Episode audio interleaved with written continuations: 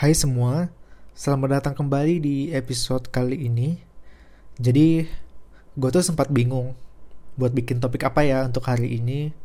Berhubung fokus gue tuh udah ke liburan dan bersanteria, melupakan segalanya. Jadi, sejujurnya gue tuh males buat ngapa-ngapain sekarang.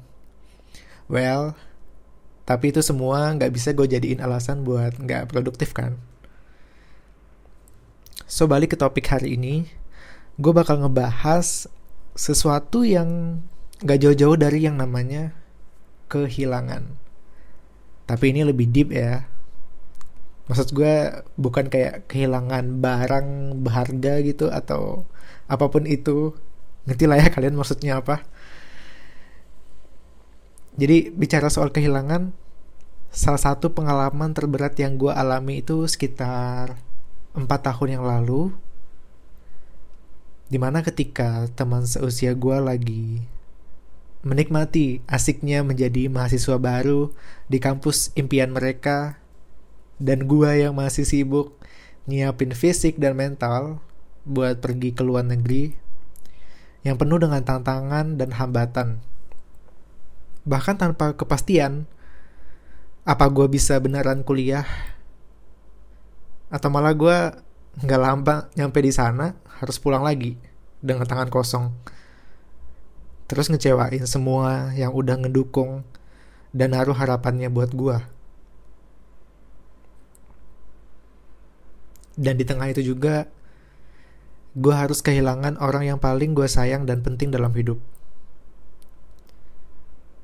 Menurut gue ini tuh kayak terlalu cepat gitu ya untuk anak seusia gue yang pada saat itu masih 17 tahun karena itu semua benar-benar mengubah kondisi hidup gue untuk selamanya. Dan gue dipaksa perlahan untuk berdamai dengan keadaan. Dan itu jujur um, berat banget. Ya pada saat itu gue rasanya mimpi buruk sih. Mungkin bisa dibilang mimpi buruk yang jadi kenyataan. Gue kecewa sama Tuhan. Ngerasa ini nggak adil. Kenapa gue harus mengalaminya secepat ini? Gue bakal lupa apa itu mimpi. Gue nggak kenal lagi apa itu yang namanya masa depan. Lebay banget ya kedengarannya tapi itu beneran pernah gue alami sendiri. Dan yang ada di pikiran gue pada saat itu ya nangis menyesal dan gak tahu harus ngapain. Seolah itu semakin meyakinkan gue untuk jangan berangkat.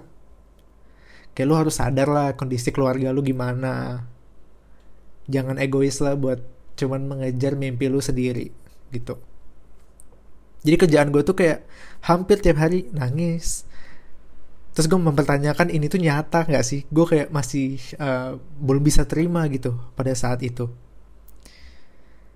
Tapi ya di balik itu semua gue tetap mau berterima kasih sama keluarga dan teman-teman yang udah mau ngerangkul gue buat kembali bangkit dari keterpurukan jadi gue bisa meng menggali kembali mimpi yang sempat gue kubur dalam-dalam. Dan berkat kalian juga gue akhirnya bisa kembali menghidupi mimpi itu. Jadi setiap kata menyesal dan takut akan kegagalan menghantui gue dukungan dan harapan kalian lah yang selalu membuat gue tetap terus lanjut. Meskipun ini gak pernah mudah dan tentunya banyak hambatannya. Gue selalu yakin ini semua adalah bagian dari proses dalam hidup. Jadi, untuk apa rasa sesal, terbebani, dan takut akan kegagalan itu terus berlarut-larut? Dari situ juga gue belajar kalau di dunia ini tuh nggak ada yang abadi, nggak ada yang seindah atau ceri apa secantik cerita di film-film atau di TV atau di novel Karena cepat atau lambat, semua itu pasti akan terjadi. Siapa pun akan mengalami. Mungkin ini akan terdengar klise. Tapi itu kenyataannya memang begini adanya. Gue perlahan juga belajar untuk menjadi lebih dewasa dalam bersikap. Dan tetap yakin kalau jalan Tuhan udah pasti yang terbaik.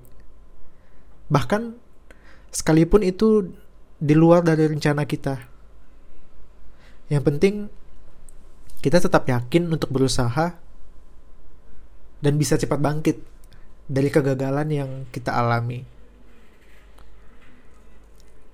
Dan yang terpenting dari segalanya juga jangan lupa untuk bersyukur atas apa pun yang udah kita miliki dan yang udah pernah terjadi dalam hidup kita. Itu pasti semua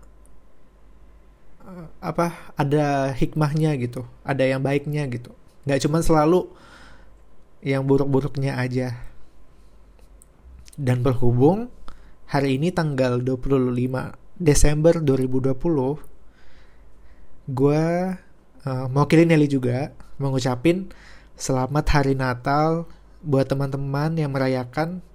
Semoga damai dan sukacita Natal beserta kita semua. Dan selamat tahun baru juga tahun baru 2021 semoga tahun depan bisa menjadi lebih baik lah ya dari tahun ini terutama. Terutama dari pandemi dan lain-lainnya gitu dan ini juga salah satu episode terakhir di tahun 2020 gue juga mau ngucapin terima kasih sama teman-teman yang udah menemani sejauh ini. Dan sampai jumpa di tahun depan. Bye.